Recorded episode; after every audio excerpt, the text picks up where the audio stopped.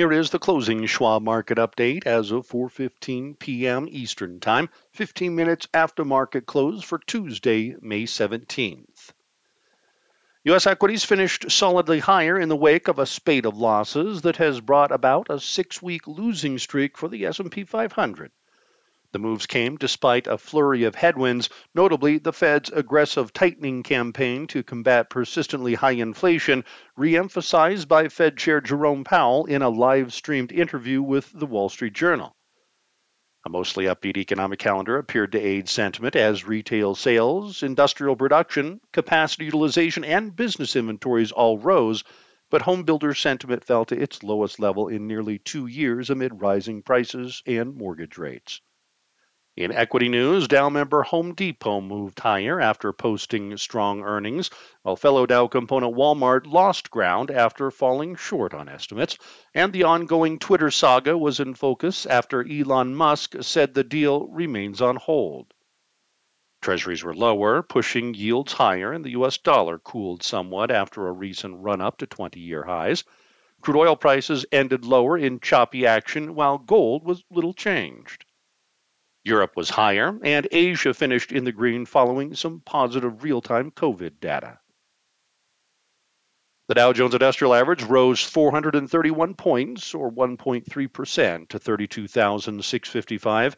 The S and P five hundred index increased eighty-one points, or two percent, to four thousand eighty-nine, and the Nasdaq Composite rallied three hundred twenty-two points, or two point eight percent, to eleven thousand nine hundred eighty-five.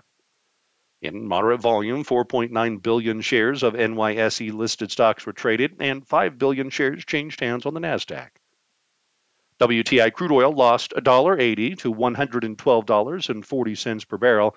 Elsewhere, the gold spot price traded twenty cents higher to one thousand eight hundred fourteen dollars and twenty cents per ounce, and the dollar index was down zero point nine percent at one hundred three point three two.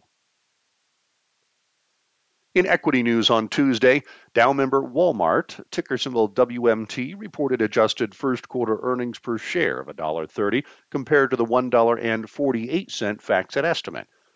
Revenues rose two point four percent year over year to one hundred forty-one point six billion dollars versus the street's forecast of one hundred thirty-eight point eight billion dollars. The retailer decreased its full year earnings per share guidance but slightly raised its revenue guidance. The company's Walmart U S segment saw same-store sales, excluding fuel, rise three percent, slightly above the FactSet estimate, while its Sam's Club segment saw same-store sales, excluding fuel, rise ten point two percent, well above estimates. Walmart President and Chief Executive Officer Doug McMillon noted that bottom-line results were unexpected and reflect the current environment. He mentioned inflation, particularly in food and fuel, put more pressure than expected on the company's margin and operating costs. Shares fell over ten percent. Dow member Home Depot, ticker symbol H D, reported adjusted first quarter earnings per share of four dollars and nine cents compared to the three dollars and sixty-nine cents FactSet estimate. Revenues rose three point eight percent year-over-year to thirty-eight point nine billion dollars versus the street's forecast of thirty-six point seven billion dollars. Same-store sales rose two point two percent, despite estimates calling for a three percent decline. Transactions were down eight point two percent, but were partially offset by an eleven point four percent increase in the average ticket and a two point seven percent increase in sales per square foot. The home improvement retailer raised its full-year guidance. Shares were higher.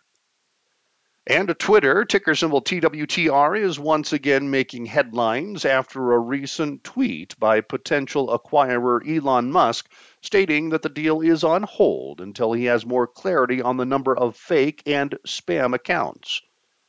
The company's S E C filings estimate that fewer than five percent of its monetizable daily active users are bots, but Musk suggests the number is closer to twenty percent.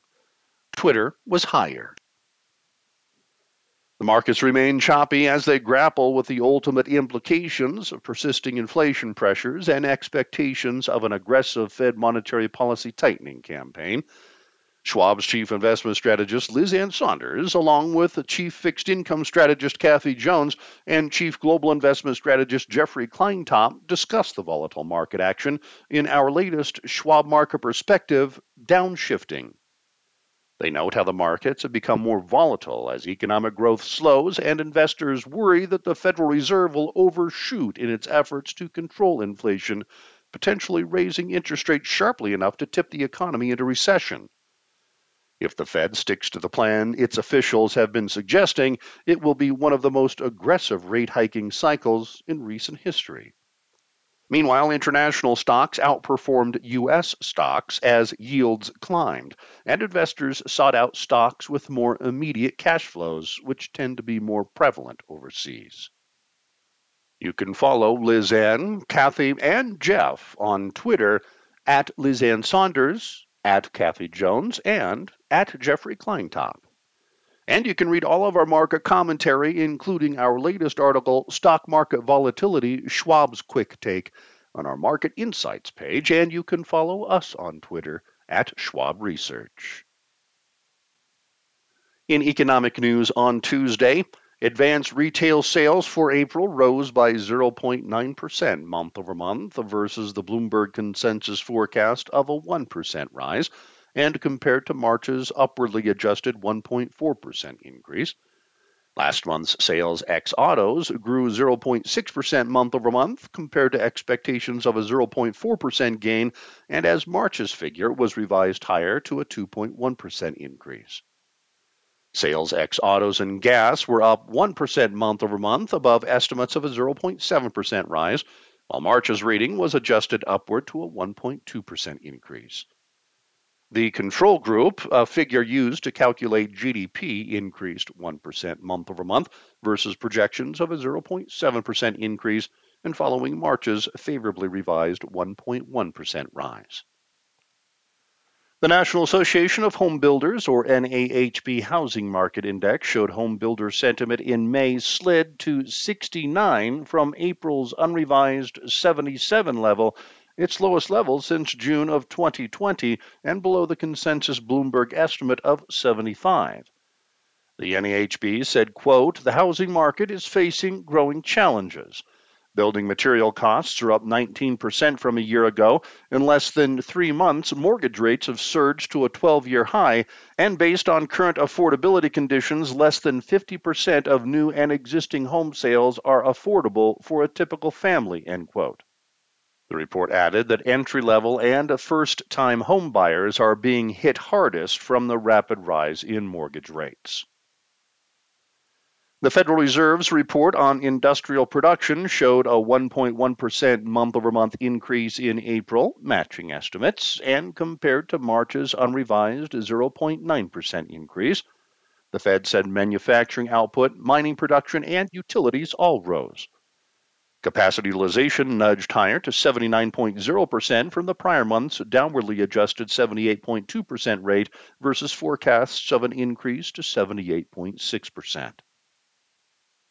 Business inventories rose two percent month-over-month in March, above forecasts of a one point nine percent increase after February's upwardly revised increase of one point eight percent.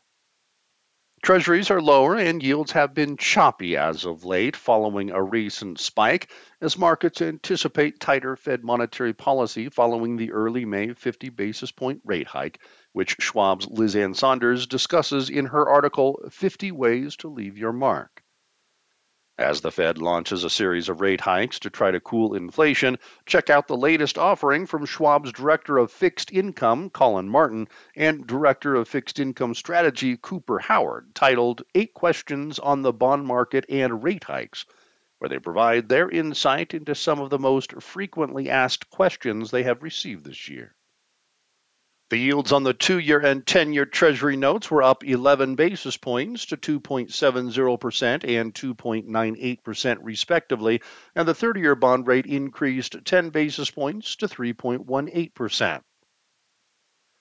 More housing data is in store for tomorrow's economic calendar, including the M B A Mortgage Applications Index for the week ended May thirteenth, as well as housing starts and building permits for April.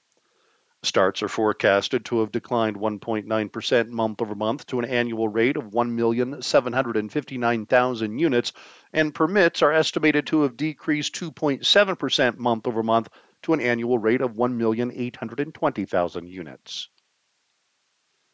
In international news on Tuesday, European equities were higher, easing some of the recent pressure seen amid a number of headwinds that have stymied conviction.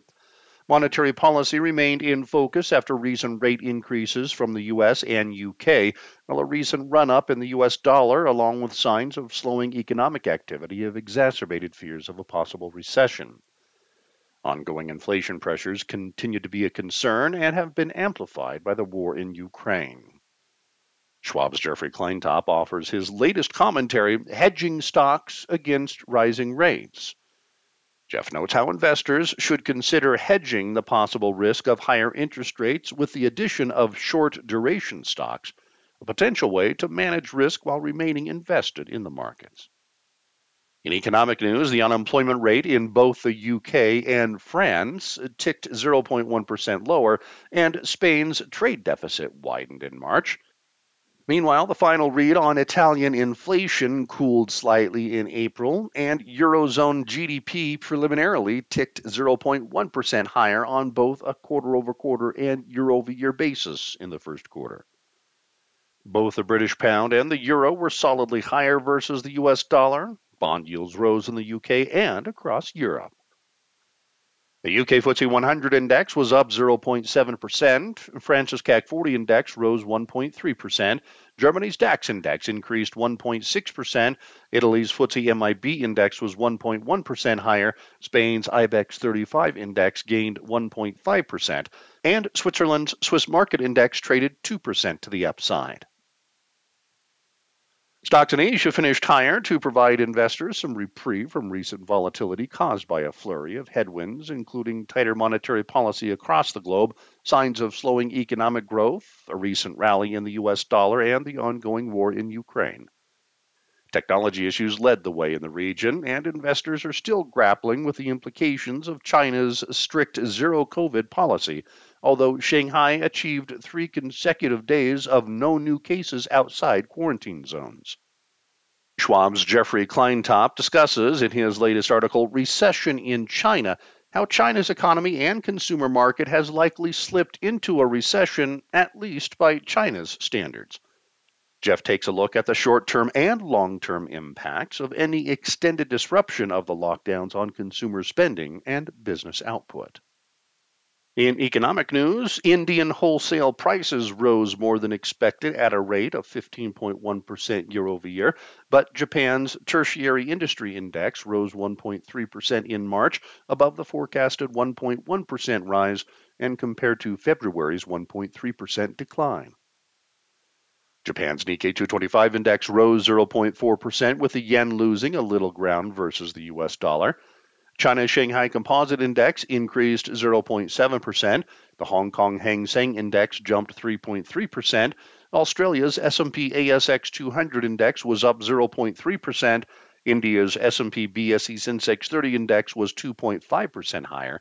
And South Korea's KOSPI index traded zero point nine percent to the upside. The international economic calendar for tomorrow will contain industrial production from Japan, C P I, P P I, and the retail price index from the U K, as well as C P I from the Eurozone.